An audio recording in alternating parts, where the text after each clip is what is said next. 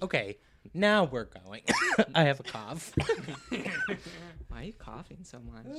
because I'm allergic to Los Angeles. I'm allergic to smog. Have I told you guys that? You're allergic. to I mean, no one is like good with smog. It's not a benefit for anyone. We But were I was told I was allergic. texting a little bit about this earlier. I was saying how we, we were just like talking about how Mulholland Drive is a movie that changes every time you see it, Mm-hmm. and because I guess I'm an idiot, I've never clocked the detail that when you had Justin Thoreau's Mansion in the Hills, it's like this one of the smoggiest shots of LA I've ever seen in my life. Oh, is it? I don't remember that. Well, because Mm-hmm. is. Uh-huh. he's up on a hill, so you would imagine there's plenty of McMansions and palm trees and everything below, and it is Uh-huh. just like gray yellow. Mm. Yeah. like hot. That's true. it's it's not looking good. Something I Hot. noticed that I never noticed before is that it's also a movie about privilege in a way. Yeah. And that's something I never thought about before.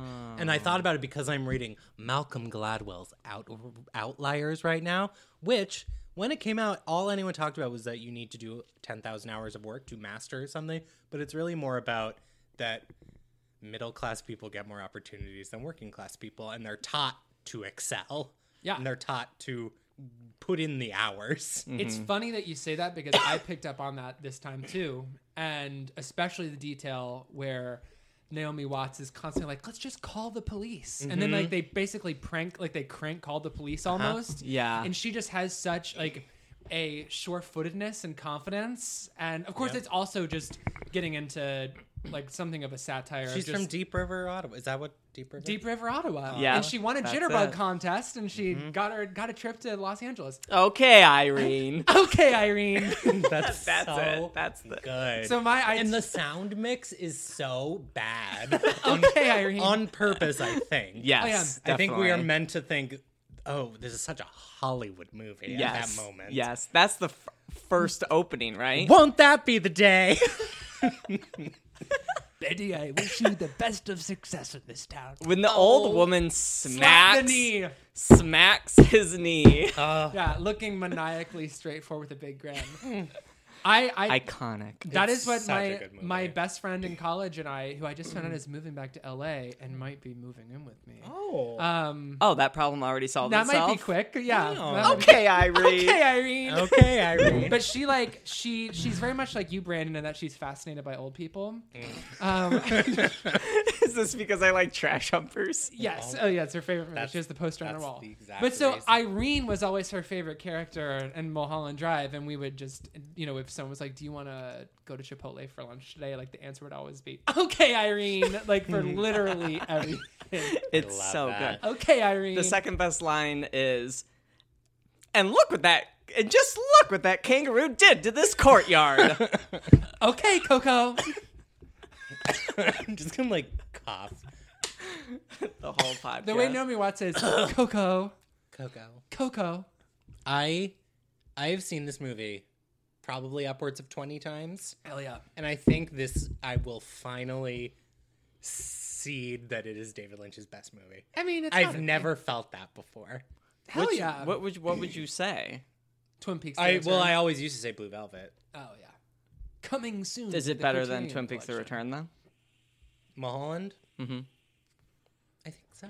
This was the She's first- changed. She's starting. This was the first started time I've watched Mulholland Drive since seeing Twin Peaks: The Return. Is that true? I think yes, that's true.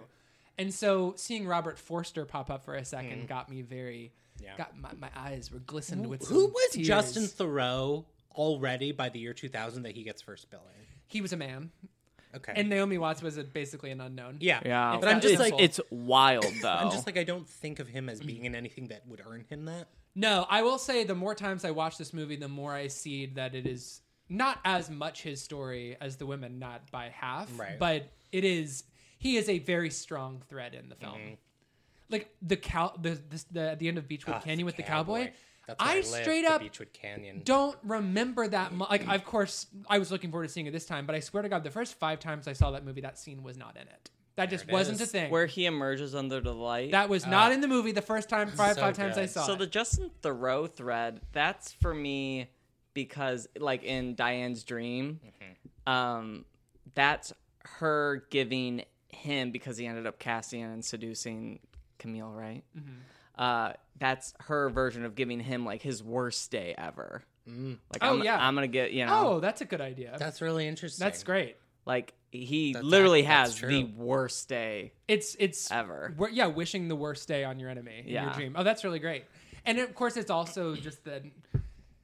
We can, maybe we can talk about it when we get to Mulholland Drive, but just, just the idea Yeah, that the idea we have that an the, We're that, intro. opening with the that, homework that, tonight. that that that the mob is operating in some sort of studio that is kicking him in the knees and taking Mm-hmm. Yeah. away Mm-hmm. his creative control. And, But yeah, so I guess I've always just read it on that level, just as satire of studio system, Which and- it is that. no, of too. course, but no, but you're exactly right. And that's the thing about Lynch is that his films are all intensely personal. Yeah. Mm-hmm. And the idea that they're just like these trips to the subconscious where nothing makes sense and it's just a man in a top hat and then Yeah. someone pops a balloon and and then everyone flies off down a highway and ends Yeah. up in an abandoned house that sets on fire. Like they're every sin- by personal, I don't just mean David Lynch the filmmaker. I mean his they're very character driven Yeah. like the they're Mm. soaked in, in emotions from these characters. They're so pure and They all driven come by down id to and- love stories. Their love stories. They yeah. all Yes. all of them do.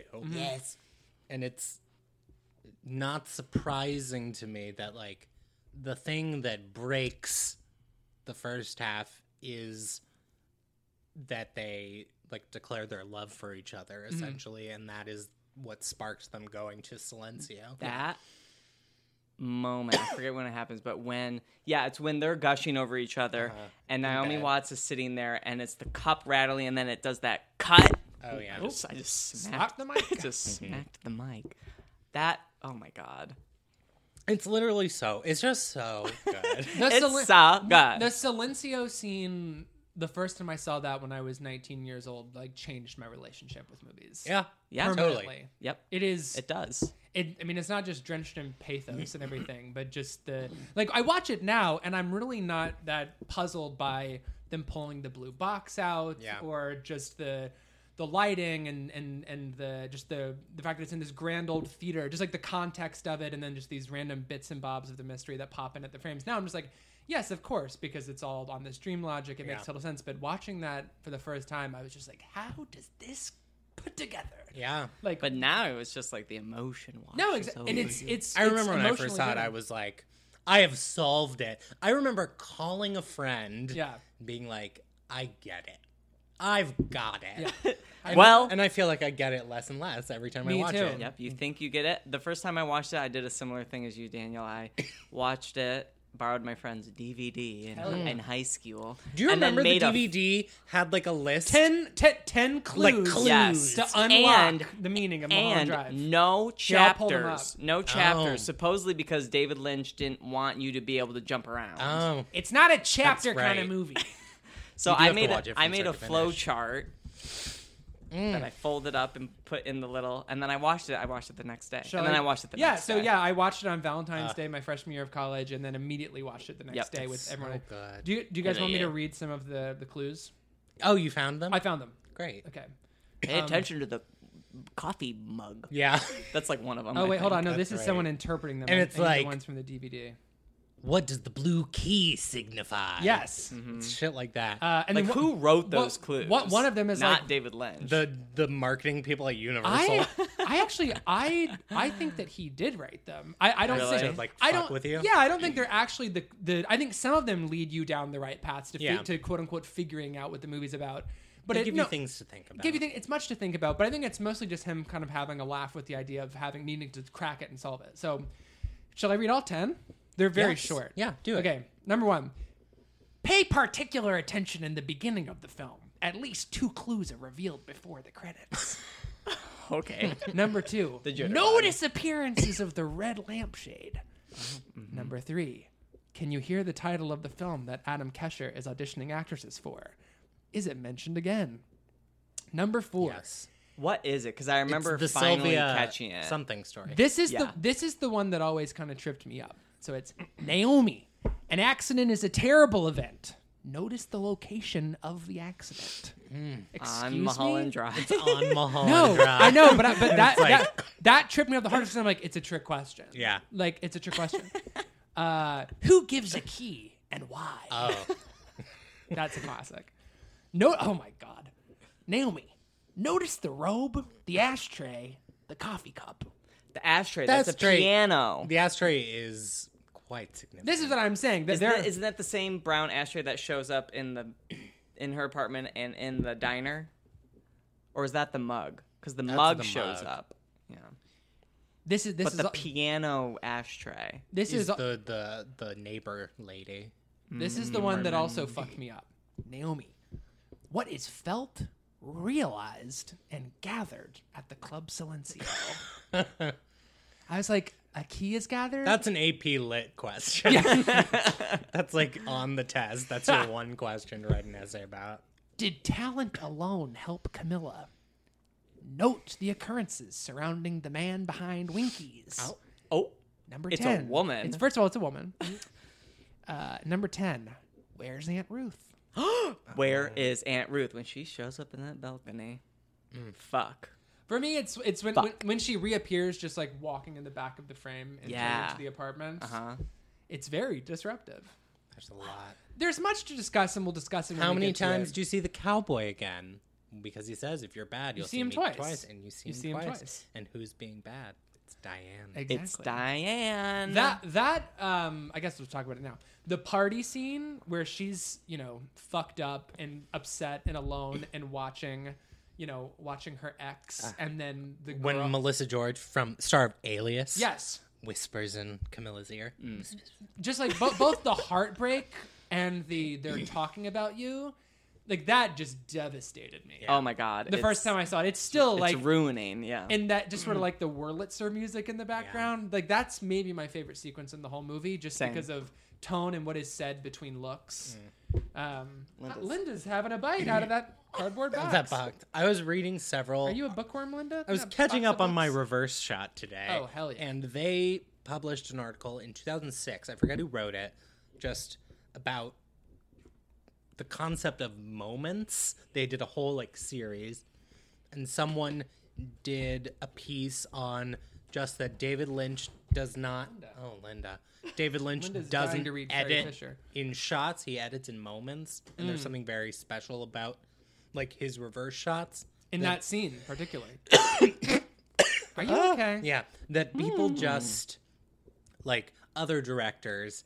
It's the just hands a of a rev- lesser It's just a filmmaker. reverse shot, but David Lynch is able to make a simple cut be such a moment. Well, it's it's emotionally charged, Mm-hmm. and that's what I mean. Going back to where we started here, they're all character driven and feel deeply personal to the lives of the people Mm-hmm. in, in the movies. Even Lost Highway, which is not a movie I like very much, and I'm trying to get there with that Mm-hmm. movie because good. Well, I think about moments from it all the time. The the, the scene in the party with when the man, the pale man. the only thing and I think about telephone- is Patricia Arquette getting in the car in the slow motion that Oh. she whips her hair. she whips her hair back and forth. She whips her hair back and forth. Should I introduce the program? Crispin does the, Yeah. the nay nay. Yeah, go ahead. Hello. I was actually going to do it this week as a, as Oh. a laugh, but go for it. I don't think so, bitch. Wow. I am the captain now. And always. Uh, is that okay? Can I do it? Yeah, Brandon, you are the captain dressed as a pirate on Echo Park Lake. I am. Thank you. Um, Okay, shut up. hello. We are 15 minutes into the program. Wow, we're having a good time tonight. Um, this is Movies IMO. We are your favorite film fags. We come together once a week to discuss film, cinema, friendship, Especially the, la- the the the last one. and Linda. Well, I Um, take it back. The last one. Now. That one. Um, I'm Brandon Kirby. I'm Ben Empey, I'm Diane Selwyn. Hell yeah. and I think I know why Linda's having a moment is because Because she was edited by David Lynch. this box is in her way. I'm Uh, I'm starting to get very familiar with Linda, where I want to do what I do to her to my cat mom, when I'll just like get both my hands out and just scratch both of her sides and be like, "Hey, little Pookie, what's going on?" But that would alarm Linda. She would Yeah. be disturbed. uh, She's not. She's not used to that. she's not used to that. She's not used to that kind of love. What are we? Today, we are here to discuss. Perhaps the most regional episode yet. Ooh, True. lit- well, no, it's on VOD, available everywhere. But No, no, no. it's But in the, LA. the They're film, all the LA film itself movies. is all oh, regional. I thought you meant availability for eyeballs to view. no, it's it's widely available on the worldwide net. man. Um, this is A24's, as we say, most illustrious, prestigious release. Yep. the wide nationwide release, all in theaters all across the nation. They've booked. I, I- I've actually heard that they are keeping theaters open for four days in a row because there are so many sold out screenings of Under the Silver. uh, Yes. Not to not to say what we're talking about. but- David Robert Mitchell's third third motion I picture. don't remember. No, sorry. Yeah, third. I think it's his third picture. I think it's his third. Hmm. Under the Silver Lake, starring Andrew Garfield and Riley Keough. What else are we talking about? We're also talking about David Lynch's masterpiece, Mulholland Drive, which we were just talking about, and uh, Robert Altman's uh, The Long Goodbye, and the third, uh, John- John Carpenter's They Live. They live. And they sh- and I'll tell you what. In that movie, they sure do. they live. They are living. okay, that They are- fucking the fight scene. fight scene that goes on for 45 minutes. It is a classic. It's incredible. Wow. It is a classic. When it kept going, I just said to myself, What? to myself in my apartment. I was just Every every time one of them one of them would get knocked down and then come back up, I'm just under my breath. but it, but she's it's starting. but it's great eh, that they're like they laugh sort of throughout it. no too. that that fight scene for being in theory like simple blocking. It's like in one location basically, Yeah. Mm-hmm. and they're just slugging each other with fists Mm. back and forth, back and forth. It has a lot of like tonal shifts to it. Like it, it is Yeah. told in sort of chapters. yeah and it's very well directed. yeah Mm-hmm. And it's very funny. It just keeps on going. it's just It's like why the, is it si- it's, so it's the long? sideshow Bob stepping on a bunch of rakes. The guy, the joke just keeps going on and on. And on. Do you think the grocery store is intended to look like the grocery store in Double Indemnity? That's a good question. I think it's Um, intentional. I didn't rewatch the film before the episode, but I'm sure that it is. I believe it's intentional. interesting. I choose to believe that. Believe I just watched Mildred Pierce for the first time. Oh fuck yeah! speaking of James M. Cain adaptations. Did it fuck you up Oh yeah. Oh yeah. when Joan Crawford says Sepulveda? well, no one That's that part's hard for no me. one no one told me it was a movie about class in America. Have you not seen the Todd Haynes? No, Oh, I don't think so. No, I've, I have seen clips. I have seen clips of the Tom Oh. Hanks. well, the Todd Haynes Like is that I've, I've seen the plus clip of lesbian Lena, of incest. like Lena Dunham and Mildred Pierce. Deveda and Mildred get together. no, but that's why Mildred is obsessed with her daughter in the book. Oh, which I which I bought a wonderful edition of a couple months Nice. ago, uh, and that's honestly the main reason why I watched the movie is 'cause I And the wanna best read thing about the book. Todd Haynes is that she actually starts like Roscoe's Chicken and Waffles. Not is it a pie shop? it's called Mildred's. No, it, it's it, it is a restaurant bar pie shop. Wait, it's it is actually Roscoe's Chicken and Waffles. like she She opens. It's Mildred's Chicken and Waffles. Oh, okay, yeah. But it's like it's, it's a Roscoe. an LA chicken type. and waffles chain. no, in Mildred Pierce with Joan Crawford, it's in Glendale, and Hmm. she opened a bar because why have a bite to eat here and then get a drink somewhere else? That's right, Makes she's sense. right. Hmm. Makes sense to me. You can get them in the same place. Wow. Academy Award winner. What would Vida think? Hmm. Vida, what do you think? Uh, when she I hate you, Mom. slaps Vita across the face, that is one of the most exciting things I have ever seen. Why didn't I go to the New Beverly 2 p.m.? Because it was at 2 p.m. on Yeah. a Tuesday. I should have gone. I should have called out sick. Should have been. The new Sick at schedule work. should be up by now, and it's not. Well, maybe we'll look it up after the pod. Quentin's doing editing. He's He's he's Brr. racing to get to Cannes. he's busy. By the way, Do I the mean, calendar yourself. I um, you know, I'm choosing not to be combative today because it's a movie I don't really like and Brandon loves. I'm choosing to be, you know, Docile. I'm choosing to be I- docile. I'm basically the average of you Yeah. two. the difference you between the difference between two and five stars is not two and a half stars. Fair. You said it was a three, but then I saw the log. Well, because it is it's worse than three.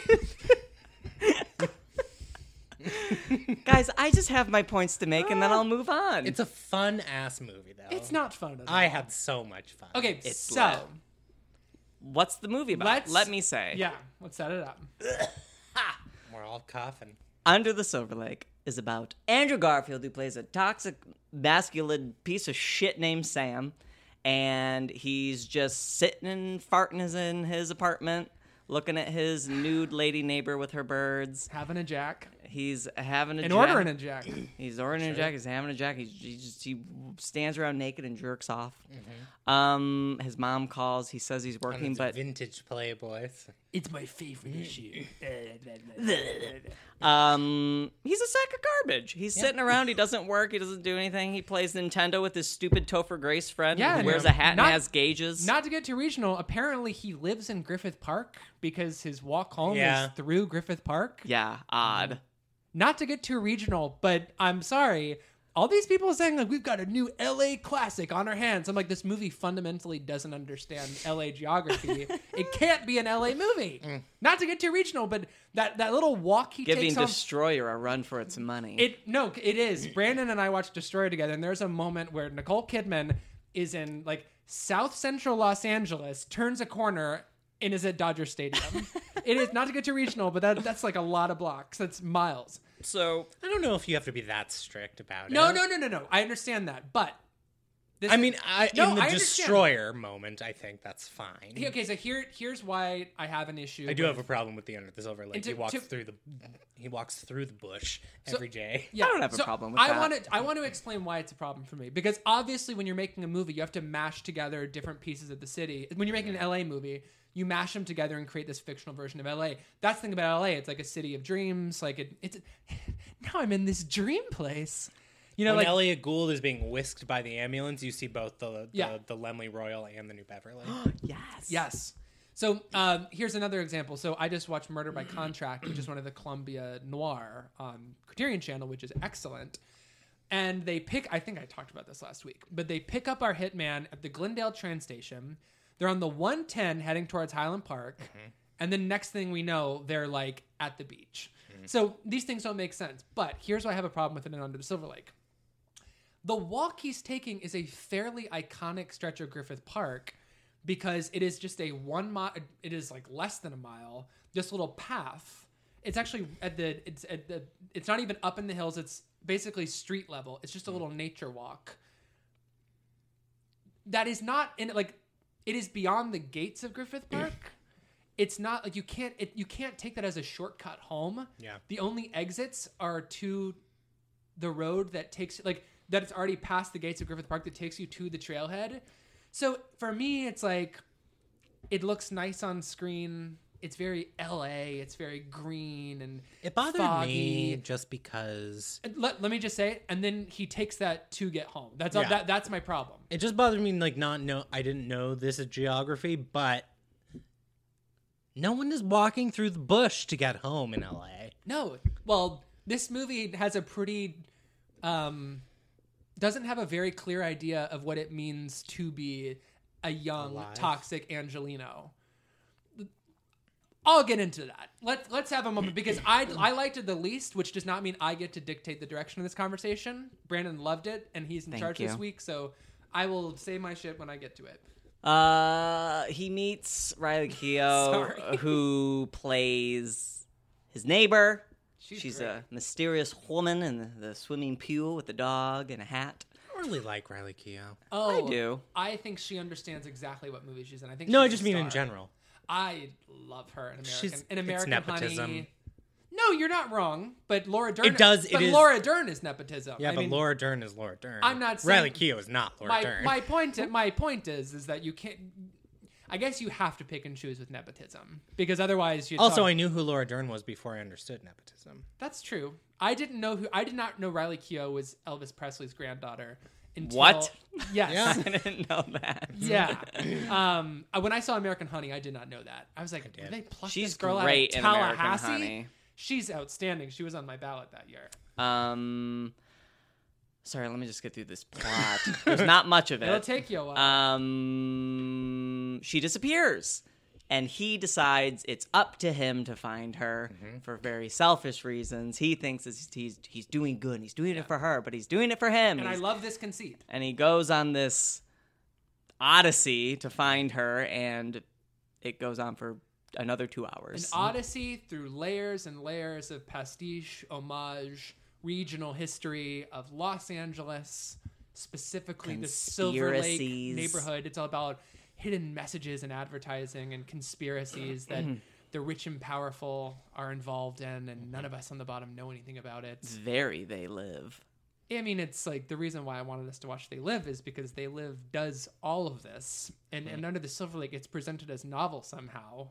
That Yeah. like, and that drives me insane. Like the, the the moments where like if you thought Peterloo had a problem with monologuing, I have a problem with the way that Andrew Garfield is just constantly like, do you ever like think hard about it, and that like we're not being Oh, I don't have a told everything. problem. But that's his character. No, that's no, what I he under- is. It's a satire. I understand that. He's he's not even a Bernie bro. He didn't vote. And actually, Caden Gardner made a good joke on Twitter. We were doing a back and forth. Caden said like, I doubt he's even registered. Like, but he's that kind of guy. He's he, Yeah. he's a redditor. He's he's obsessed with like these con- these vast conspiracies where he.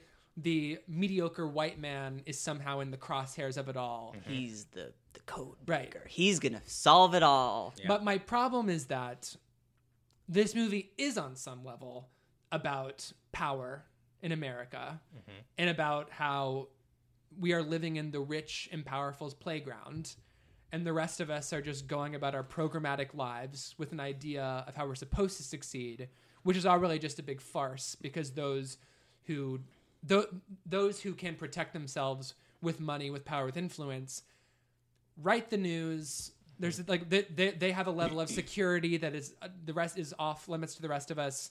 So I don't understand like where I have trouble with some. I mean, I have a problem with a lot of the satire in this movie, but the movie seems to be endorsing his point of view when it comes to there is this whole world going on that none of us can see.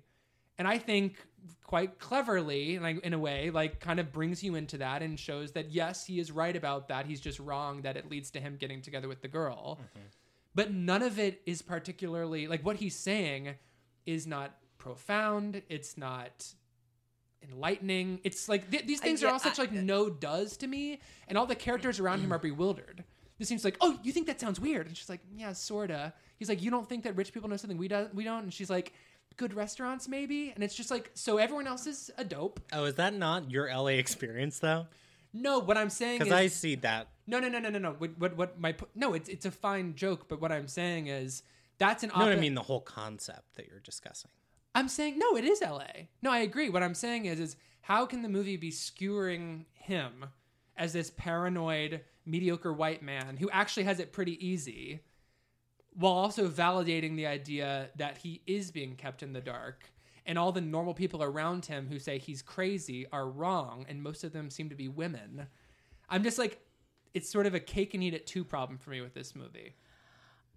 I I see what you're saying. I so the movie oh, what do I want to say? The the whole conspiracy where like p- rich people are in power blah blah blah. So the movie does believe that and his character believes that. But I think that is secondary to the movie just being a takedown of just white male toxicity. Like that's the main thing happening and the conspiracy stuff. I mean, he's so he's never okay, so I think he's never validated by any of it because I don't think any of it's happening. None of it it's it's the movie s- screw screws you so close to his point of Like view in Burning.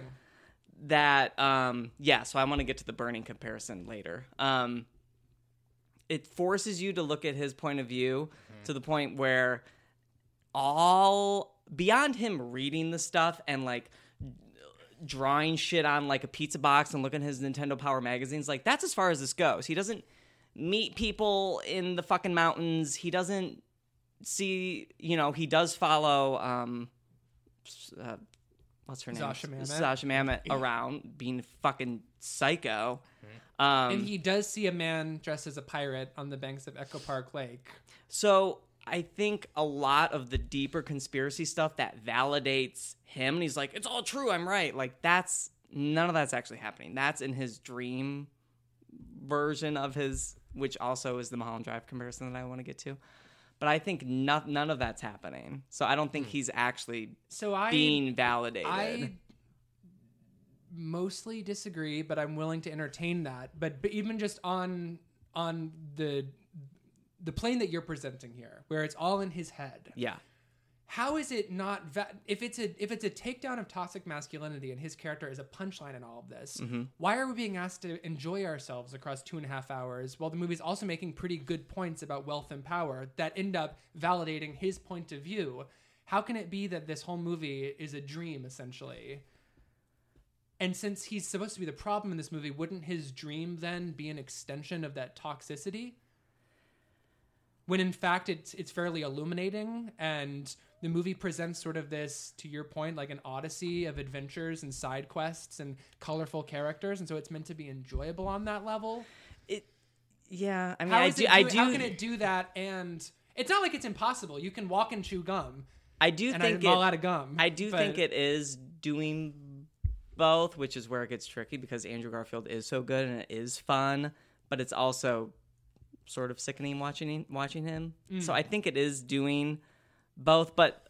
he's pathetic because okay, the point uh the scene that it really coalesced for me at least and this whole idea that i'm spewing where it's like 90% of the movie's a dream i think is um, it's two scenes when he's at the party which is similar in theme for me to the, the mulholland drive party scene that you were talking about where i naomi's seen an ex and seen so he's seen this ex clearly who is successful that's why he keeps staring at the billboard obviously Right. and he, so he is this white dude who came to Hollywood with big dreams and fucking failed and fucking fell on his face and he's trying to find purpose and it's like it kind of sucks cuz the movie and Andrew Garfield's performance does almost make you feel empathy for him but which is a credit to the performance but that's it's a credit to the performance and i think it's the movie's way of being successful in holding a mirror up to like ourselves because Mm-hmm. Yeah. like you don't i don't want to empathize with this fucking dirtbag dirt fuck okay so with that party scene tied with the the video riley keough video call scene yeah which I was moved by, and I was like like, that Mm-hmm. why am I being moved by this? And so the video call for me, I don't think it actually happens, but when she says, um, you know, I'm underground now, like I just have to do it, and he says, yeah, I guess we're here now, and I, we just have to do it. He looks up at the Hollywood sign, so he's like, moving here for me was a mistake. I'm a failure. I suck. I have no talent. Blah blah blah. blah. And like my girl, I'm watching my girlfriend have success. Blah blah blah. So it is sort of a cake and eat it too movie because it's like he fucking sucks, but you also almost are forced to feel bad for him in that moment. But I still think it's a takedown of that. Does- Yeah. Is, is- I is wanna any of know this what- making i'm sense? following does. you i want to hear what ben has to say Um, I just don't know that he that like what he's saying is so outrageous to everyone.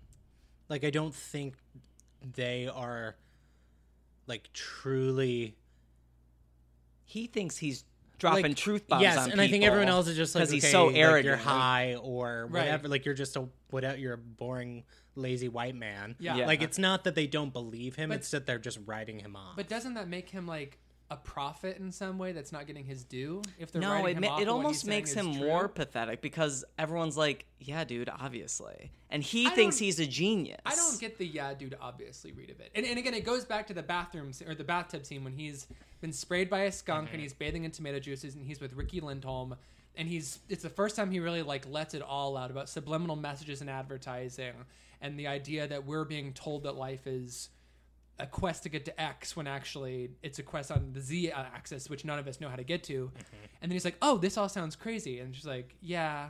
And then he's like, "Don't you think there's something that rich people know that we don't?" And then that's when she's like, "I don't know, like good restaurants, maybe." Yeah. Like it's not coming from the tone of like, "Yeah, dude, obviously." yeah. Um, and I guess good restaurants. I think Topher Grace is very Well, Yeah, obviously. To- that's different because the scenes with Topher Grace are basically, or to Brandon's point, well, to both your points, the idea of someone saying like, "Yeah, what you're saying is not profound." Yeah. It's like every everyone thinks that they were destined for some great mission in life that they Mm-hmm. were gonna become known for doing something great. Like everyone thinks that it's narcissism, it's growing up in this generation Mm-hmm. because it's also like a generational satire, espe- of a certain type of young urban non-professional yeah. in Los Angeles. Like the Silver Lake setting is not by mistake, although it seems odd to cast Silver Lake, not to get too regional, as a neighborhood full of dirtbags and layabouts when it's actually full of yuppies now.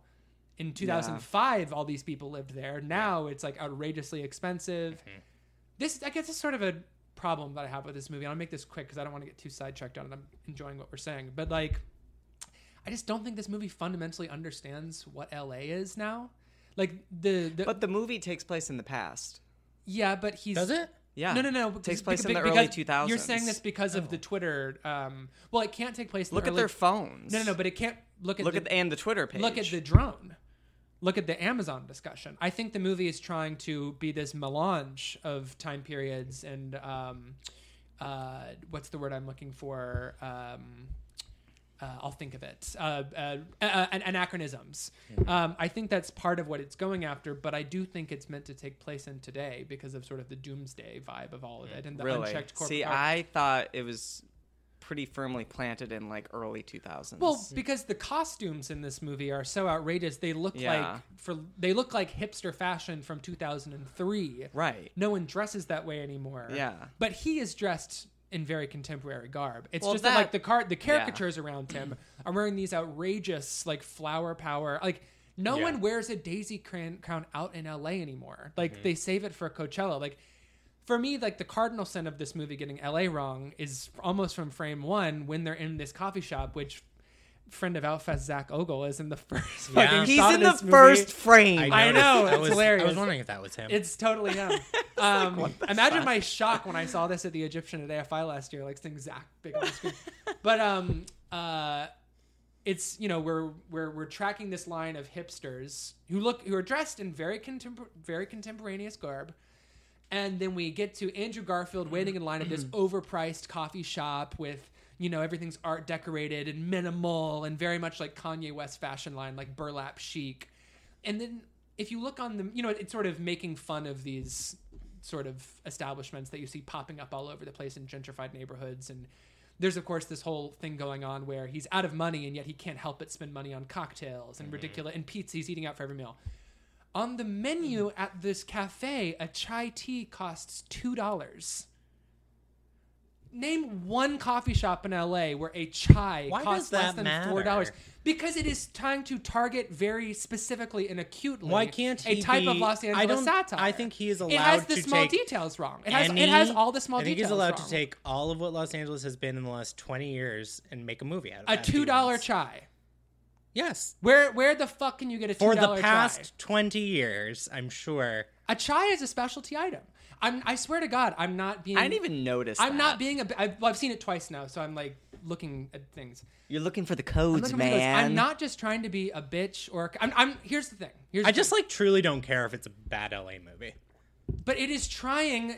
What do you? But it is trying to be a great LA movie. Why else would you be referencing the long goodbye and the apartment complex and constantly be evoking these landmarks? Yeah, but across like the these city? specifics, I don't think matter. But he, they matter within the world of the film. I don't think so. I don't you think don't think, so. he's trying to make an LA movie? I don't think No, it he's- is an I LA don't think movie. he is trying to make a like 2017 LA movie. But it doesn't. Okay, but this is that's different between it not trying to be a good LA movie. Okay. Here's my point. You cannot miss small details like charging $2 for a chai tea, which has always been a specialty item. I don't care if this takes place in 2004 or it takes place in 2017. How do you fuck something like that up? And to me, it's like this movie has a big imagination, and I love it for that. I love that it swings for the fences. I love that it dreams big. But I think he really forgot to shade in the small details in this movie. And for me, that becomes a problem the more it goes on. And the satire is very on the nose for me. Like, I'm I mean, not, I this swear is to a God, movie- I'm not. tr- I'm not trying to just be a bitch to say like I'm right and everyone's wrong. But it is. It bugs me when it bugs me when you get the small details wrong in a movie. Well, your point on it being too on the nose, this is a movie that is about as blunt as that guitar going to that old man's fucking skull. Mm-hmm. Yes. I love Here's that a movie. It's good. Here's a movie that is that wears its influences and its homages on its sleeve like a, when characters walk away and reveal a fucking Hitchcock Hitchcock Mm-hmm. tombstone, which Yeah. yeah. that's eye rolling, but it's blunt. And that okay, here's also a movie Which, of course, is where meant to be blunt. Andrew Garfield gets a fucking amazing Spider-Man comic stuck to his hand and flings it off. Like Uh. Oh, I didn't even notice. Yeah. that. this movie is not subtle. No, I. So I- that doesn't I bother agree me. with that. Well, here, so I think the, I mean, I don't think everything in this movie is, su- is successful, but so it's like if you if Andrew Garfield's character Sam lives in, a, Is his name ever said in the I movie? No. believe it is. Oh, is it? Because I didn't remember hearing it, which is why when I saw it in the credits, I was like, "Sam." I, I I'm pretty sure it's said. But so if we can, you know, consider him in a vacuum, the character's a very good piece of satire, I think. But it's when you then take him into the world that makes it not work. And primarily for me, it's that there are no female characters in this movie. Period. Right. That is really how I feel. Which None. is, of course, and that completely undermines everything he's trying to say about masculinity. There should be female characters in this movie. There are a lot of female actresses looking off into space in this movie. yeah, and of And course, looking like pretty. I Ben, this is where, this is where if I'm supposed to be, I'm. If I was playing the devil's advocate, I would say, well, that's the point. It, it- it's the idea that these women, all the women are vapid in this movie. None of them matter because through his eyes, they aren't real people. This character hates women. Um, It undercuts the commentary. but I no, but I in my I opinion. I no, I'm with you on this know. because it frustrates me that he has his eyes on all the right targets and he misses almost all of them for me. And because this is a this is a great area for satire. Privileged, young, white, cis man who moved to LA with a dream, isn't making it work. And is acting as if the world owes him a favor, and rather than take some accountability, figure out the conspiracy around him that's depriving him from that opportunity to actually achieve greatness or something. Which in this case is finding this girl that he feels he is destined to be with. He finds he thinks it's his responsibility Yeah. to find her. Um, great place, great place to set your target. But I agree with Ben. Once you move him out in the world, he just sticks out. It, it's not even like he sticks out like a sore thumb. It's just oil and vinegar. And I don't know. Like I understand people really love this movie and the satire for it, and would probably say like, no, that's a credit. Like like that is a credit to the movie. He's a Looney Tune out there in this real like I world. love him like running through Echo Park chasing after Zasha Mamet. Like, Hilarious. It's hilarious, and like I get that part, but I just why can't Zasha Mamet have a soul in this movie? and I, I will Why say, can't Riley Keough have more than like I know more about Terry Lennox from three minutes in Yeah. The Long Goodbye than I know about Riley Keough in this entire movie. You know? Yeah, and so I'm not defending the movie necessarily, but I'm saying what I think someone who would, and maybe Brandon can say this instead of me, or you can join join in here. But what a defender of this movie would say is, they're not interested in him. They don't want to be in this story. Like when he corners Asha Mammon in the bathroom and she just kicks him in the nuts, and it's like, creep, go away. Yeah. Riley Keough has a whole other story going on. She doesn't want to stick around. She doesn't even want to like are you ever you ever hang out with somebody who you just don't like and they're like like opening up and not not like telling you secrets or like really being vulnerable, but they're trying to pull it out of you and you just will not go there because you don't like this person. That's all of the female characters in this movie. But I it doesn't get me invested Mm-hmm. and so it fails to me as a piece of storytelling there Mm-hmm. And I, I can't get invested in anybody in this movie I I think Ricky Lindholm is good, but I think I do she's too. also. I also think she's played as It's, vapid. it's just very good fun to see her Yeah, on the it's- big screen. yeah, I'm happy for her. I Whichever, you know, selling out theaters across America. I see that point, but I am a, a defend. I'm a s- under as an under You're a the silver stan. Uh-huh. lake apologist. let me say that I acknowledge it and I see it, but it didn't bother me. And my defense for it is, I do have a defense, Mm-hmm. is that like I said before, you're so skewered into this fucker's wor- worldview Mm-hmm. that it is what you're seeing. And the one thing bothered me was like the one girl just wanted to like fuck him, which is like weird. Which one, the, the balloon girl? Yeah, balloon girl was like, "Well, I just fuck," but it's like it's also like he is hot and she's like using is Mm-hmm. him. hot. Um, so The I bigger don't. problem for me there is that they play "What's the Frequency, Kenneth" by REM for that dance number, which is a song all about secret messages Mm. in the media. And I'm like, mm. LOL. not. I mean, and I love REM. My my high school a band blunt did movie. a cover of that song. Um, because Oh, I wow. do not. It's just so fucking on the nose. So, but this is also a good moment to bring up the the burning parallel. Mm. Yeah, because for there's sure. that. I, I don't know who wrote the piece, but someone wrote a piece about Under the Silver Lake and burning, and what they have. and in they played common. at Cannes together. Um, so Burning has a female character that disappears, and Yuan's character becomes obsessed. It's his destiny to find her and to save her, even though he's probably not doing that at all. Um, so Riley Keogh's character, at first, I was like, oh, there's nothing. She doesn't get much to do, but when she comes back, and it, it was that same that I mentioned before that the video call scene, like that. That's when it coalesced for me, and that's when I was able to forgive it.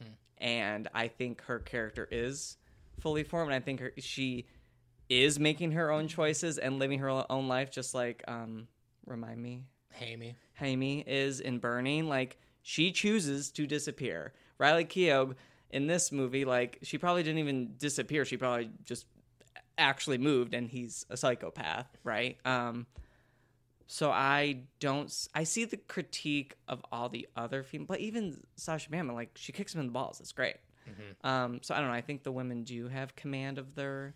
I mean, I he is a misogynist. I just don't know. I don't anything think the about them. movie is. Misogynist. I know so much about Hey, me.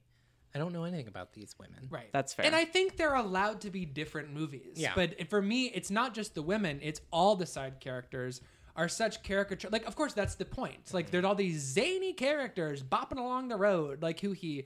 And Bump- there's the Winkies man. yes. Love the Winkies, man. Um, I love the owl woman. The I way like her the owl way woman her with leg her juts out gait. of the Oh, Yeah. I forgot of the about her. of the cabinet. yeah. But I. Um, it's scary too. We it- haven't we that- haven't that- even no, no, talked about that, that moment. how is scary. this movie is. I that moment I found scary. The rest of it I find sort of shock jockeying. The the the spooky. I like when when the when the he thinks Riley Keough's eating that dog, and it's that crazy man with the Mm. ravenous teeth and the bloody mouth. Like that's effective, I guess. But for the owl, the owl creature, that, owl that is creature good. is That is creepy. good. But I owl um lady.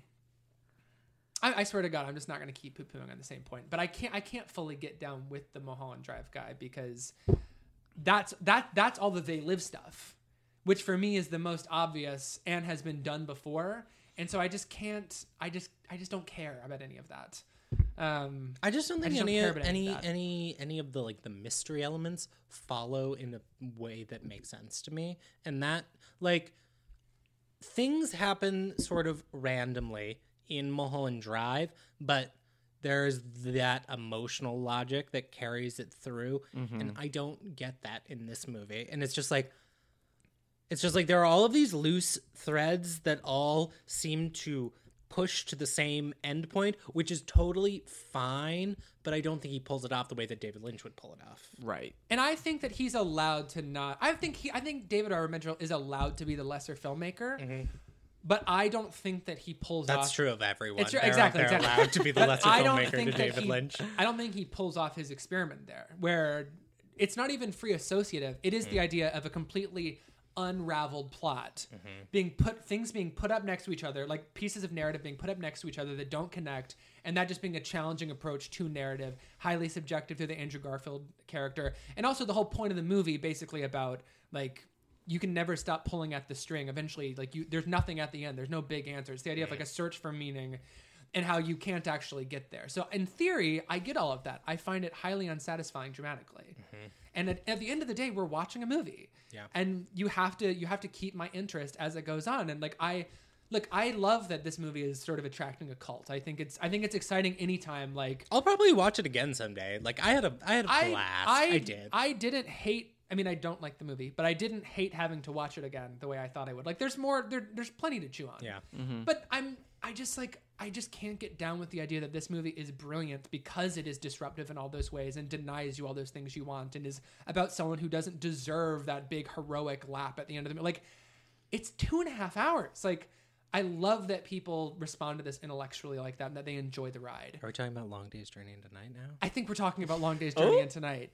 Uh, which I Oh. Yikes. haven't seen. Speaking I of mean, it is- scenes it- strung together. It really is a testament to Andrew Garfield's performance that this movie is as watchable as it is, and it is as watchable as it is with this character He's that very you're good. forced to follow. This is his best performance since Social Network. I mean, this. It- I mean, Spider Man Two. I mean, true though. I tripped over a child going to pee in the middle of that movie, and I was so drunk. At least you didn't shove an egg in his face. I was so. When Emma drunk. Stone dies in Amazing Spider-Man 2, that is cinema. Spoiler alert. Uh, Whatever. I like Can I- those movies because I like him. Can I just say, Literally same. I, I I don't want to debate this. I'm not even going to make points beyond my basic thing here. I'm only saying it because it's how I feel. I don't think Andrew Garfield's very good in this movie. Oh, I do. I don't. Everyone else thinks that way, so it's like, why waste our listeners' time with me saying something that's just going to sound annoying? Did you But at least like his dick in the in the um, pajama pants oh, when he's walking around and the I, and I like reservoir? and I his and I, biceps are so. Good I in this love movie. I love when he seeing him when he on goes screen. like this and he's like what? what Brandon what and are, his what are you arm doing? pops out He's, Oh. you twisting his hands. when you popping out. twist and the bicep pops. Andrew Garfield is total eye candy and one of our most talented act, one of the most talented actors of his generation. Like I was glad to be watching him.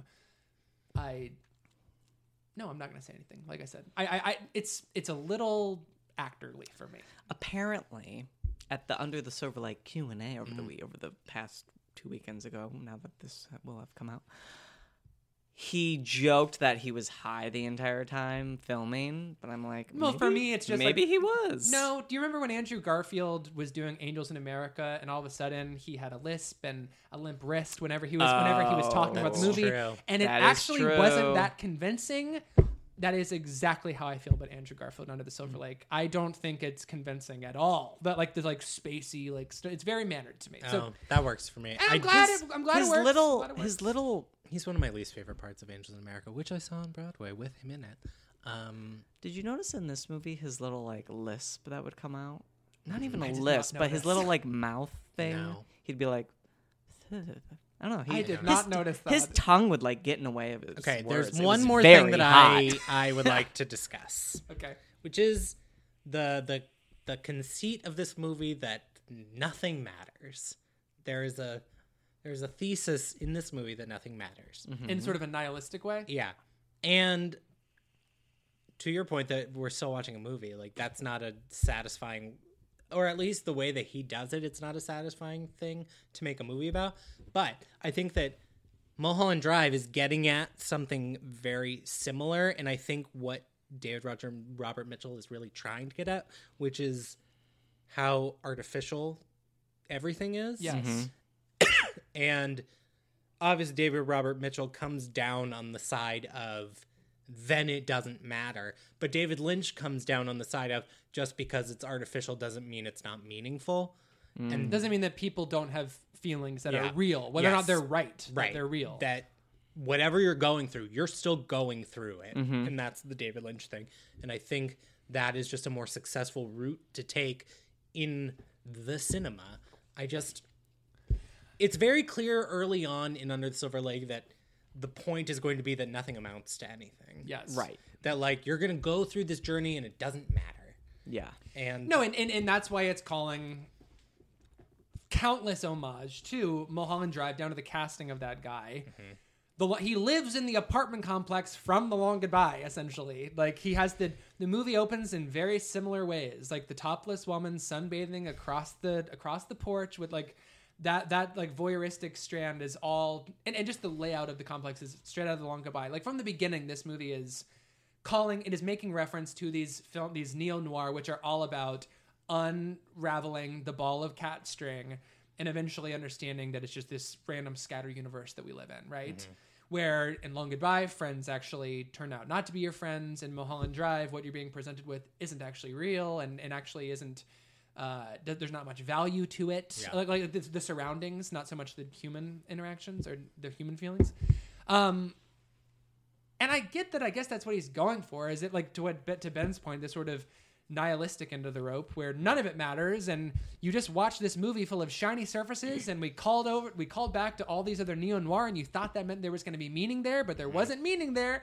There's not meaning in any of it. You just keep following the maze, and you get to the end, and you don't find the girl, but you do find a pretty offensive lampooning of the homelessness population in Los Angeles, um, which I fucking hate. Um, oh my god his monologue about the homeless i was like oh god Mm. to finish my points without going off on a tear, which I could, and I'm sparing everyone involved about how disgusting it is to say, "Oh, LA has a homeless population. Uh, let's let's make the people who are experiencing homelessness part of the satire. Yeah. They have a secret society. Like that is distasteful. That is disgusting." But to Ben's point, what what a conclusion. Nothing matters. Great. Like I've read The Outsider. Um, I get it. um, I it's just it, this movie is meaningless, and I understand that that's the point on some level. But I don't think that's quality satire. I understand this movie is a satire. I think it's bad satire. What do you think, Brandon? I love it. I love. Mm-hmm. so this what else movie. do you love? I, I won't. I won't say anything. But what Um, else? Do I you don't know. love? I've said my piece. I just, I was, su- I was just, I was going along for the ride, right? I love Andrew Garfield, um, not just because he's hot, because he's talented, um, and, um, but my God, we get a, you know, great, we get a lot. Um, The last shot is of his bod. Yep. the last shot is of his bod. David Robert Mitchell knows. Um, and I have the same type. David Robert Mitchell and I. um, but really, for me, as much as I can, There are it's hots all over this movie. a lot of oh, hots. littered with hots. Um, but w- it's just what I said earlier. Like uh, I was, I was surprised how moved, and I still don't understand why I was moved by the video call scene, and my out there theory that all of it's a dream. Um, all the c- the the, compares, the the parallels I'm able to personally draw to Mulholland Drive. Um, I don't know. It works for me. I'll say I I can think it's. I don't know. I can forgive it. And this is going to annoy Ben because I'm getting back to the veracity of LA locations here. But the idea that there is an underground bar in Hollywood Forever Cemetery, which just doesn't exist, not a thing. Um, if it's a dream, then it, that changes that, and like then I can get down with that. The idea that what if there's a bar with a secret society beneath the mausoleum in Hollywood Forever, like then it's like okay, well that's a little more fun. The idea that it is all just a pure imagination. I think yeah. I think that all this shit's made up in his head. I don't know if I fully agree, but that makes me forgive this movie's transgressions against the idea of like I'm all fu- I'm fucking dressed like Andrew Garfield in the movie right now. Like I'm all for satirizing this shit. I'm just like chai tea doesn't cost two dollars. Okay, I'm done. I'm done. I promise. I'm done. I just don't know why that's your example that you're sticking because with. it because in a There's got to be a better one. Um, well, I mean, I've sort of already said my thing about how I think the way that this movie treats the people who are experiencing homelessness in this city as some sort of like secret society completely fundamentally misunderstands like the homelessness problem period i'm not saying the movie has to address the homelessness problem i'm saying if you're making a movie about la like if you're if you're satirizing a culture in la if you're going to talk about folks who live under bridges and tents, there's got to be another way to make him look like an asshole. Like in, in your worldview Yeah. here, there's got to be a better way to do it. And that's another like it, it's it's just a lot of little. That's detail. fair, but that's not to the veracity of Los Angeles point. No, in I my think it opinion. is. I think no, I, no, I, I think that it is. I mean, just what? Well, you don't think it is. We don't have to. It'll be a boring conversation. I- well, here's another example. The band, what is it like? Jesus and the horde of vampires or whatever, Mm-hmm. like on the cover of the L.A. Weekly. Since when? Like, first of all, the music sounds nothing like what plays in like cool Los Angeles. Like, have, there's nothing like that playing at the Echo, which is where like young people and this type of this type of LA, where he's I think it is. Maybe it's Oh. just not. Maybe it's just not what I listen to. May- Maybe I just don't know about this Jesus and the vampires of Diamond, like whatever. But like the way that they're dressed, like th- it's just that fa- the fashion o- of that band is not what would catch fire with young people in Los Angeles right now. Like, And so I don't know. Isn't it? I Bat, think it would. isn't it Bat for Lashes playing a, a show in a chapel like two years ago? isn't Bat? I thought Bat for Lashes was like one woman. I know, but just that like No, vibe. I don't. I don't. I don't disagree with that. Bat. No, Bat for Lashes is highly emotional, like very personal music. This band is. I like, just mean the aesthetic. singing about th- their song The is like aesthetic. this city that we live in like it's just it does not that is not coming from s- i'm i'm i'm not going to make that point but i live closer to where this movie takes place i drive through this neighbor these neighborhoods every day on my way to work and home from work i do not see anything in this Not my Silver Lake. i do not see anything Okay. so that's another example is the is the band the type of music they play what they wear. That band would not be playing at the standard. I will say that. There's another example. um, These are like I they're have just one final point stuck to in the make. micro. Um, It's as Neither- meaningless as the movie. neither of you have seen Myth of that's the rude. American Sleepover. No, but it's the movie playing in Hollywood forever, right? Um, see, I don't think it is though, because isn't that Mandy Moore? Oh, I don't know. I, I thought that it was. Wait a minute. Isn't that Mandy Moore in the movie that's playing in Hollywood Forever I Cemetery? don't think so. Because I thought it was. I thought it was supposed to be Myth of the American Sleepover, but then I was like, isn't that Mandy Moore? But maybe it's just an, a young actress who looked like a young Mandy Moore.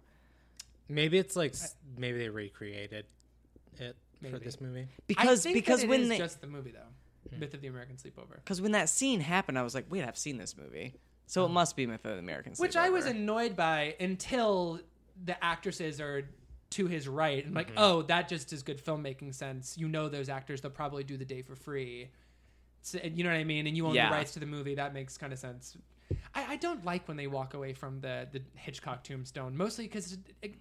I understand that like the satire is very broad in this movie and that it's cartoonish and it's sort of like again like a Looney Tunes reveal. Like they walk away, the tombstone says Hitchcock on it. Like I get that, but it's just like the idea that like the youth like they're just trampling all over, literally trampling all over Hitchcock's grave. Like I don't think David Robert Mitchell is being like curses. Like I'm not saying he's not like damning those kids. It's just like the idea that none of it matters and eventually like hollywood is just going to regenerate into something else and like the old masters just get copied and ripped off and like had like they do like there's the rear window stuff on the porch and then there's obviously the altman stuff with long goodbye which we'll talk about and have talked about the idea that like the, we just steal and we move on and, and we don't give them the credit because it doesn't matter like i get that that's the thing but i just don't like that art, visual articulation of the point them moving away from the hitchcock tombstone I the just cheap guy I like think.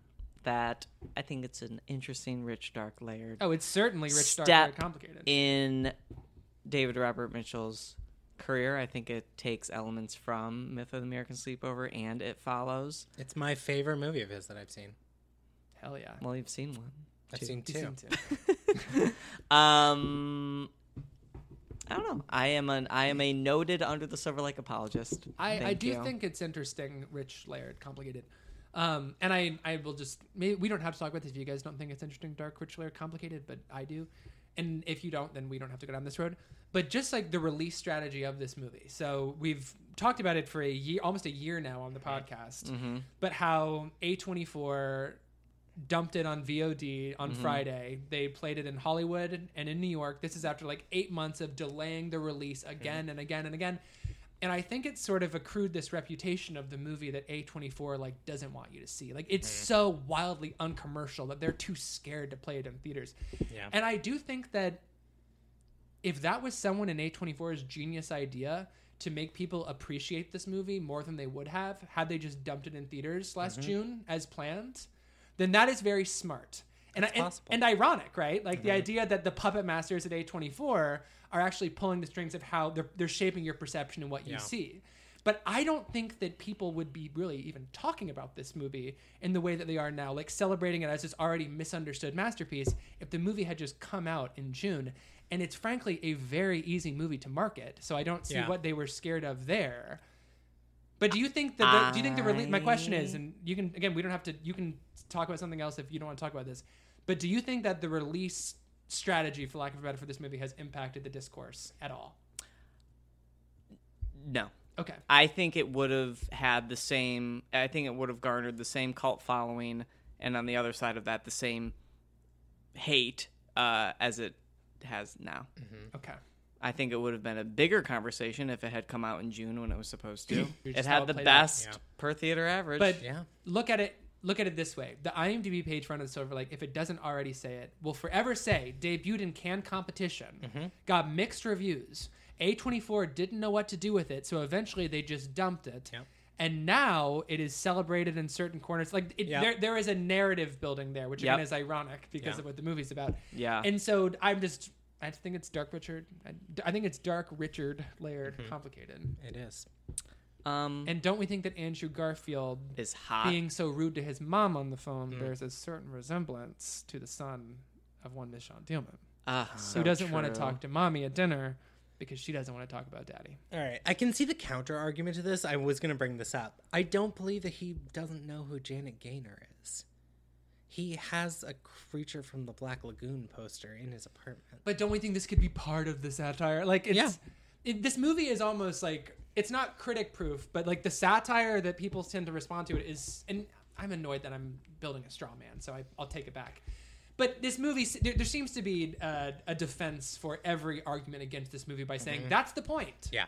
Like these, the the movie posters all over. me, like- me saying that. yeah, but like the, the creature from the black lagoon is got a rear window poster, like all this stuff. Like those are very boy movies. Janet Gaynor is a very lady actress. Like, and his mom wants to bond with him. Like, I see the counter argument, but I just don't believe it. I think it's annoying that like he's out there with his binoculars on his porch and he walks in. We see a, a rear window poster, just like we. I don't remember. Oh, we're talking about the dog killer, and he wakes up to the Andy Griffith show. I thought he didn't have cable. With little Ron Howard being like, "Where'd all these dogs come from?" Like little Opie opining the, you know, Mm-hmm. that there's so many dogs. Well, the Andy Griffith show's on Netflix, so But do we think that he watches the Andy Griffith Show? See, but this is what I mean. This is what I mean. But I just like I, what my my point is is I just don't think that's clever. yeah. And, and and if someone was to say like it's not supposed to be clever, it's supposed to say how reductive all this is. Like I think there's a more interesting way of showing that. But that's the point. It's not interesting. It's as we know, I I hate talking about directorial intent. Yeah. Like I don't think it matters. sure. What matters is What's on the screen? yes Yeah. and how the viewer interacts with it. I'm just saying that uh I think that's what he meant to do is not a valid counter argument in my opinion for any movie. I feel that. Which is why I ultimately, um, even though I know that Claire Denis has made sense of that train conversation in High Life, Mm-hmm. that's my that's my argument. I'm like, I get it. Yeah. that's intent. Anyway, She didn't want to get rid of it.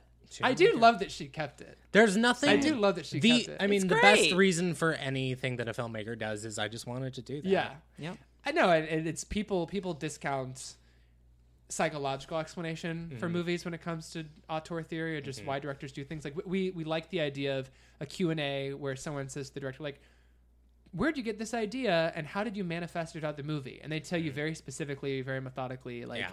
"I mapped out every shot with a dolly and Mm-hmm. track." And I, when I was doing it this angle, I meant to evoke this and that and this, Mm-hmm. and it's a lot of times far more intuitive than that. And it it's the camera and direction becomes an extension of psychology. Yeah. Like that's more interesting. Yeah. You know? Um, I have to pee, and then can Okay. we move on to homework? Yes, absolutely. Yes.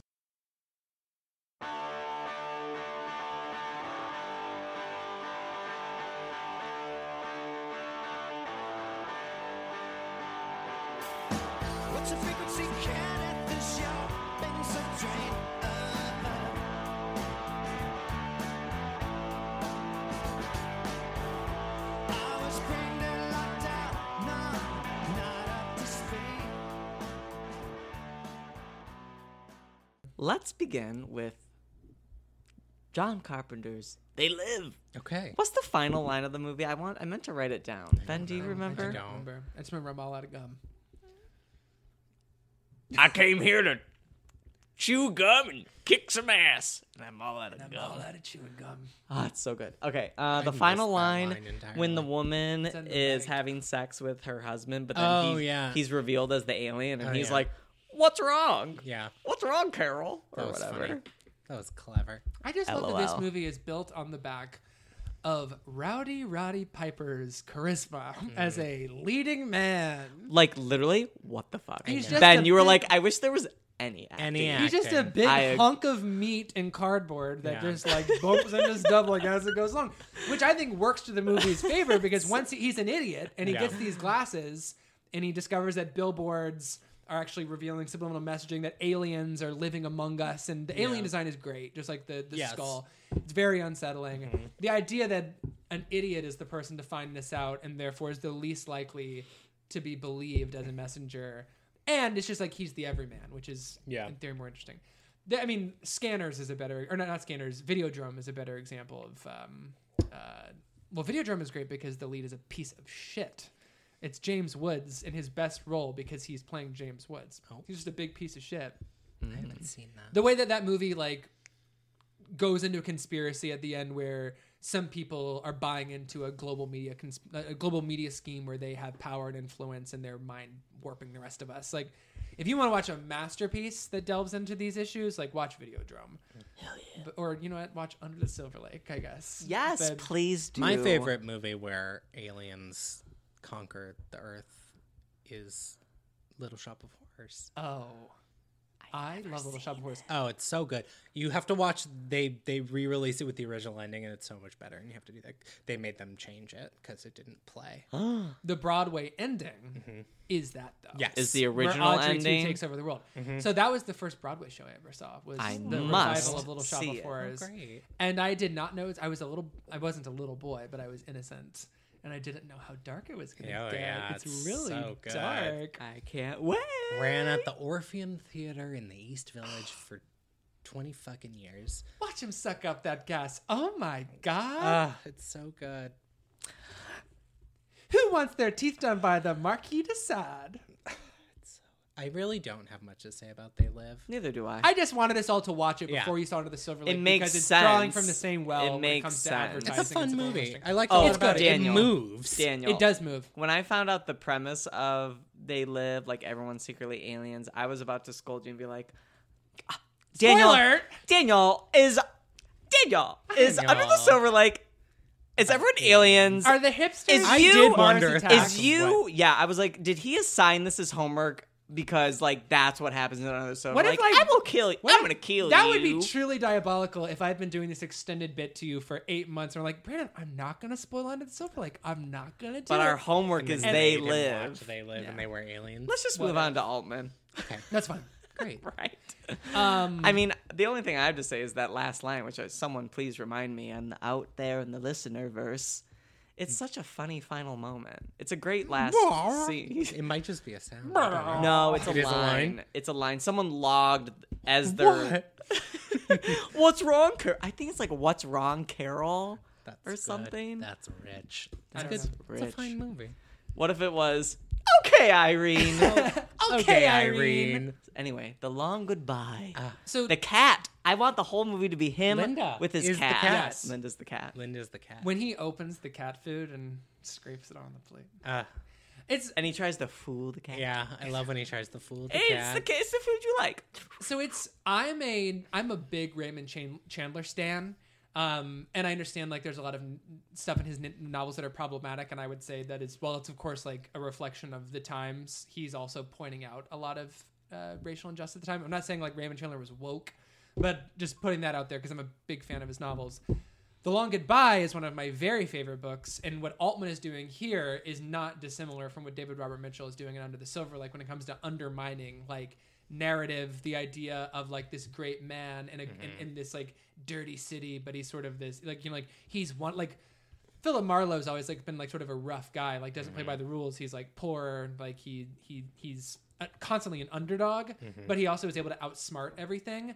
I love that Altman, the way he trans, the way that he transports or like he takes that narrative and moves it from like Bunker Hill in the 1930s to Los Angeles and the New Hollywood, and how just the idea of Marlowe owning a cat is so subversive to the idea of the hero anyway, like when it comes to traditional modes of masculinity, like owning uh, three gay cat owners here, we all know in the eyes of men in America, we're all betas because we're gay, but also because we own cats. And so, just like the, the i- the way that he's undermining that type of storytelling and like the just the the protagonist, I think Yeah. is really cool. Yeah. And and that Terry Lennox, he completely rewrites the character of Terry Lennox.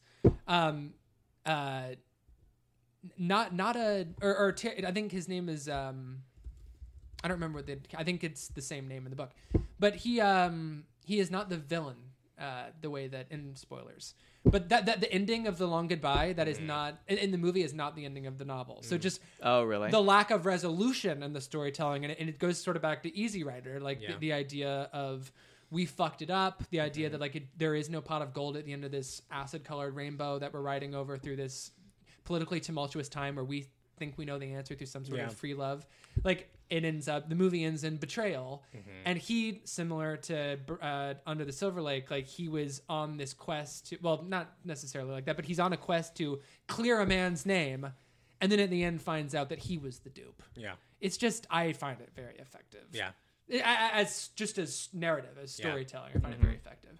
Very good. Robert Altman does that same thing in California Split, Love California, which Split. is probably my favorite Altman movie. it's a good pick. It's a good pick. Um, and these, I mean, it, it's they're both Elliot Gould, and it really uh, Elliot Gould. the, the He was movies very are sexy. twinned in my mind. He is very hot in this movie. Very hot. Um, I'm dying to see. Oh, please go ahead. no, I was just gonna reflect on my personal journey with Robert Altman because Please. he's someone that I've never been able to say that like I'm a fan of his. And I don't know what that's about, but I like most of the movies of his that I've seen. I don't think I've ever disliked one, but I just like I have a psychological block about saying that I like his movies. That's all. I I don't. Know. I don't know what it's about. Hmm. that's about. Altman's one of my in in the Mark Maron's parlance, like one of my guys. Mm-hmm. Um, He's But- a lot, one of a lot of people's guys. that's true. But the way that I got into Altman was because he is one of the lesser discussed of the new Hollywood. Mm-hmm. Like he he sort of broke it open with Mash in a way, but McCabe and Mrs. Miller was a flop. Mash is probably Like, the only one of his movies that I've seen that I don't like. Yeah, I don't really. I saw Mash. you- I don't really care for Mash. It's, it's the only one I think I haven't seen more than once. Um, but I respond to, I respond to Altman's uh, anger at the system and his technique, um, and the way that the way that his attitude doesn't really change with the times, but he the way that his targets do. Yeah. Like I just think that I, I, I McCabe and Mrs. Miller is like one of my top ten movies, and I think it's beautiful. I think it's one of the best shot movies of all time. I think similar to The Long Goodbye, it's it's a version of the western, and and that's a lot of what Altman does is he is like picking apart American myth, and he does it through genre work.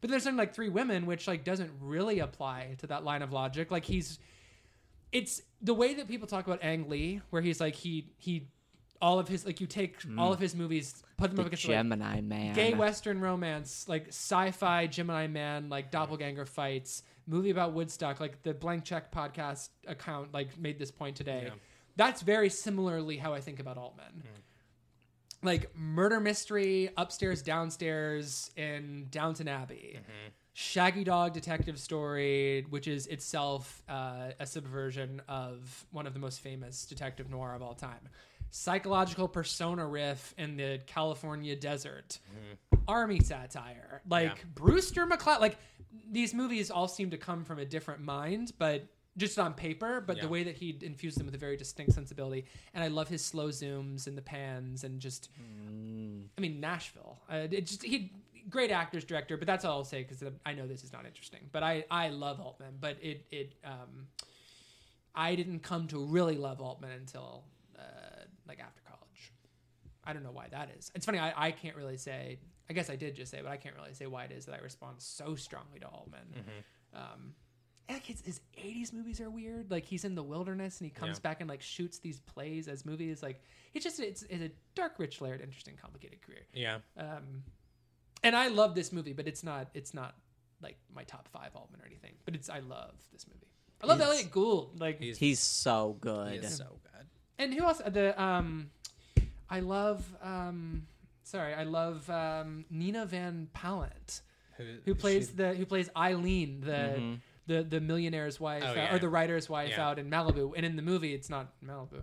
Uh, Sterling Hayden is great. This movie is very sad. Like it, this movie Mm-hmm. Yeah. is about like the ruin of America, Yeah. Mm-hmm. and, and and the ruin of the American archetype um, that we're used to in stories. Yeah. Um, and by the way, the book is very bleak too. Um, but there's the way that the the milieu changes and some of the narrative screws are turned around, and I- Yeah. I think it's a great adaptation. Yeah. The tagline for this movie I have two friends in the world. One is a cat, the other is a murderer. Oh, God, that's good. Elliot Gould is Philip Marlowe. That's good. Nice. Oh, and just like the satire with Dr. Veringer, like the the where they like dry out, like the detox, like the rehab yeah. facility. Oh, uh-huh. That is so specific to that time. That's probably my favorite scene in the movie. Um, it's great, and it's what's his name? Uh, I can Yeah, just who look at the is cast. that? It's Henry Gibson, who is Yeah, yeah. Hmm. so good in Nashville as as the like the the sort of fascist country singer.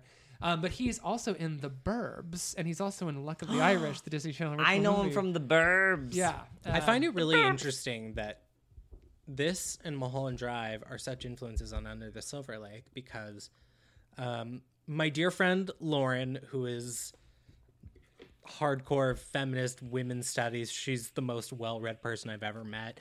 Um, she believes and a lovely person to boot. Thank you. I'll tell her that. uh, she believes that there are only two male filmmakers who have like who have truly given women their due in the cinema, and it's Robert Altman And David Lynch. And David Lynch. Wow. And This is a great point. I see where you're going with this. And I just it, those that's something that's not in Under the Silver Lake for me. Very ironic. Uh-huh. Huh?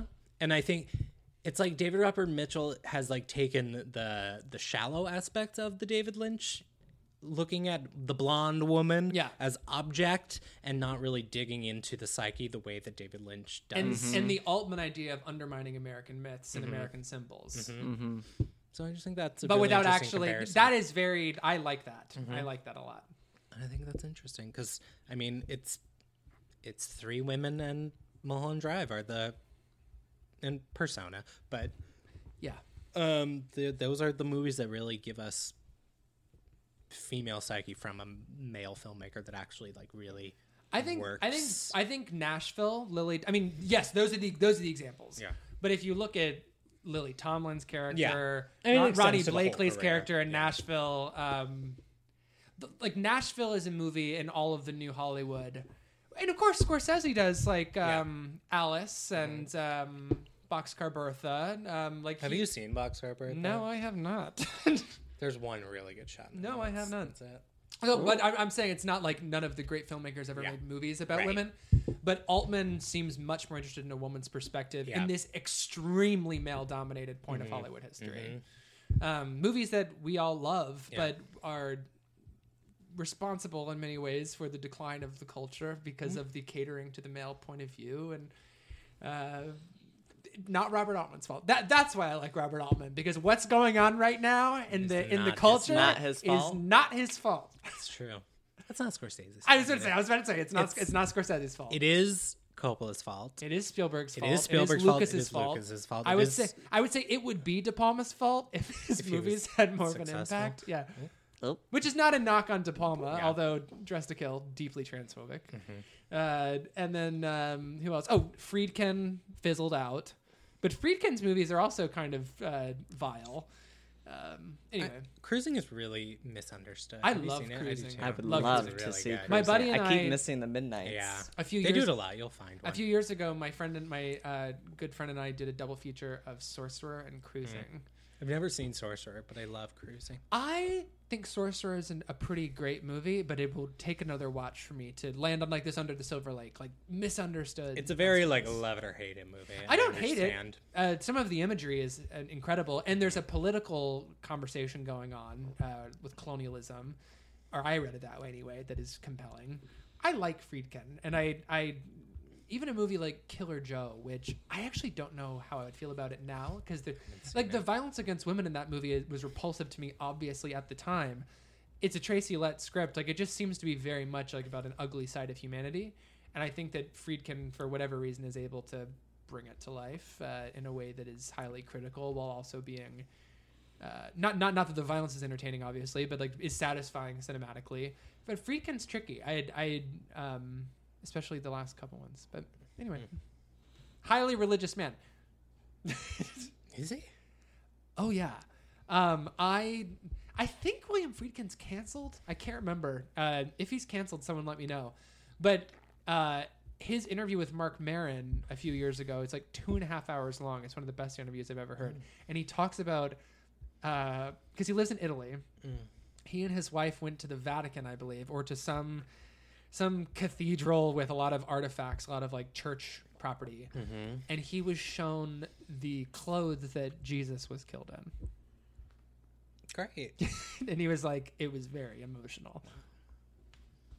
I love. I what want we- to see Bug. I love what we claim our religious artifacts that were like found in the third century. Oh, it's mine. You know, it's, a, it's Cer- interesting cer- to me. certainly, there are no conflicts now that uh, Yeah. could have been avoided had we not been I so know. territorial. and about it's these like, things. like these are the steps from King David's palace, and it's like it probably Prove was, it. Yeah, it wasn't, but like everyone in Jerusalem is like fighting over them, still forever. I'd We're love it gonna if fight like, over the steps. I'd love it if like Chicago was the birthplace of Jesus.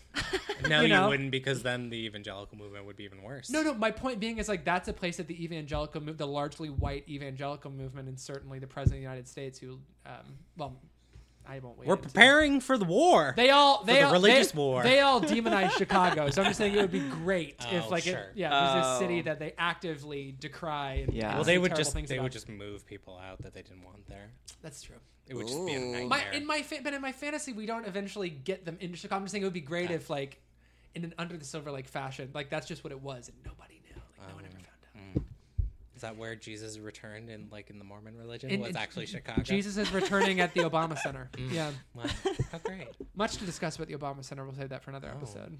Are we done? Not happy about I it. think more we're to say? done. I think we I'm did. tired. I think we did it. I Yeah. think we I think survived. we did it. tired. I have nothing else to say. I'm, Yeah, I'm, I'm- spent. I'm- I'm cashed. All right, I I get it. You guys are done. Jesus, this has been another sleepy. riveting, riotous, ravenous, I love alliteration. rip roaring episode of movies. this This rips. this episode rips. Movies IMO. Um, please rate, review, subscribe to us on iTunes. We're on other podcatchers like Stitcher, Google Play, Acast. Um, on the iTunes store, rate us five stars and tell us which shot of Andrew Garfield's button under the sofa like did you like best? That's a good one. I can live with that. Which bicep angle was your fave? the bathtub biceps. Oh. Wow. I Which Was- tendril of stray hair on Oh, Brody's yeah. forehead was your favorite to look at and perhaps one day tug? oh my god! Wait, guys, holy shit! I didn't tell you my dream. Oh my God. Well, Okay, this, this yes. would be the episode. You had a sex dream about Andrew Garfield? So, literally the night after I saw Under the Silver Lake, I went to bed, and not only did in my dream I hooked up with Andrew Garfield as his Oh, character, Yikes. so it was like horrible. We problematic. just like jerked each other off. It was really Oh, weird. It that's- was like really Oh. specific. that is what that character would do with a man. Yeah, Yeah. just jerk. So we just jerked each other off, each other off, and then. Also in the dream, I was best friends with Aquafina. Oh, And I nice. kept telling her she has like Oscar buzz for her Sundance movie. and then because of that, she was like, I can't be your friend anymore. Oh, Well, uh, rude. wow. Both, honestly, of uh, both of you. You shouldn't have gotten her hopes up and she should have been so dismissive. you were just complimenting. You were just trying to help. You were just trying to help and And I woke up. she the- didn't want to hear it. I woke up the next morning. I was like, what the fuck? Damn. She didn't have to hear it. I mean, you know, she, she's allowed to live her own life. It's she's Riley. She Keough was and Under the- offended. You she's woke up Riley the Keough next and under the morning silver did, lake and like weeping, masturbating when you finally woke up. Okay. under a poster of uh, Kurt Naomi Cobain. Watts weeping, masturbating in Mulholland Drive is formative faggotry. Same. It's one of the best scenes. I've in cinema. one of my better tweets was about how much I relate to that scene. It's like I it, that crushed me. how, yeah. Uh. how how red her eyes are. she can't sleep. The way the the, the wall goes in and out of focus. as Uh-huh. Yeah. and she's doing anytime it. she's devastated, that's when you get those that shaky because it happens in the dinner that Yeah. same Of dinner course. scene. Where Well, of course, she's- ultimately the great tragedy is that she's walked in on while uh, pleasuring herself Mm. by her grandparents. Mm. Uh, walk right, walk, walk, walk right, in, walk right into the apartment where she's just trying to let loose. yeah, Worst nightmare. Anyway, um, That's what Mulholland Drive is about. You don't Yeah. want your grandparents walking in on you I while agree. you're having you're- a private Irene. layer. Okay, Irene. okay, Irene. um, find us on Twitter at MovesIMO. I don't know if I said that. I'm Brandon Kirby. You can find me on Twitter at PK Kirby. My display name is Under the Silver Lake Apologist. Mm. Thank you. My name is Ben MP. You can find me on Twitter at real Todd Haynes. I thought you said you can find my archived tweets. Mm. Nah, you're you're there. I've been tweeting them like I've- once a day. It's been some good tweets. My name is Daniel Crook. I'm on the internet at Daniel Crook with three O's. Um, if you know where to get a two dollar Mm. chai tea latte, please let me know because uh, I'm gonna research I'm burning a hole in my wallet on Ah. that chai. next week. We are talking about What are we Alex Ah! talking about? Oh yeah, Ross Perry's latest picture starring Elizabeth Moss, her smell. Hersmal. Hmm. Hersmal. Ben. No, I is bet I'm so gonna like excited. it. Yeah, same. It's- Um, I've seen it and I really like it. with this film, we are also discussing Brian Corbett's Fox Fox Excited to finally Ah. see Vox Lux. and John Cassavetes Opening night. opening night. Thank you. Another I wanted to say Cassavetes. opening ceremony. Another Cassavetes. Yeah. Now So we've got wow. two. opening. I mean, I've only seen it once.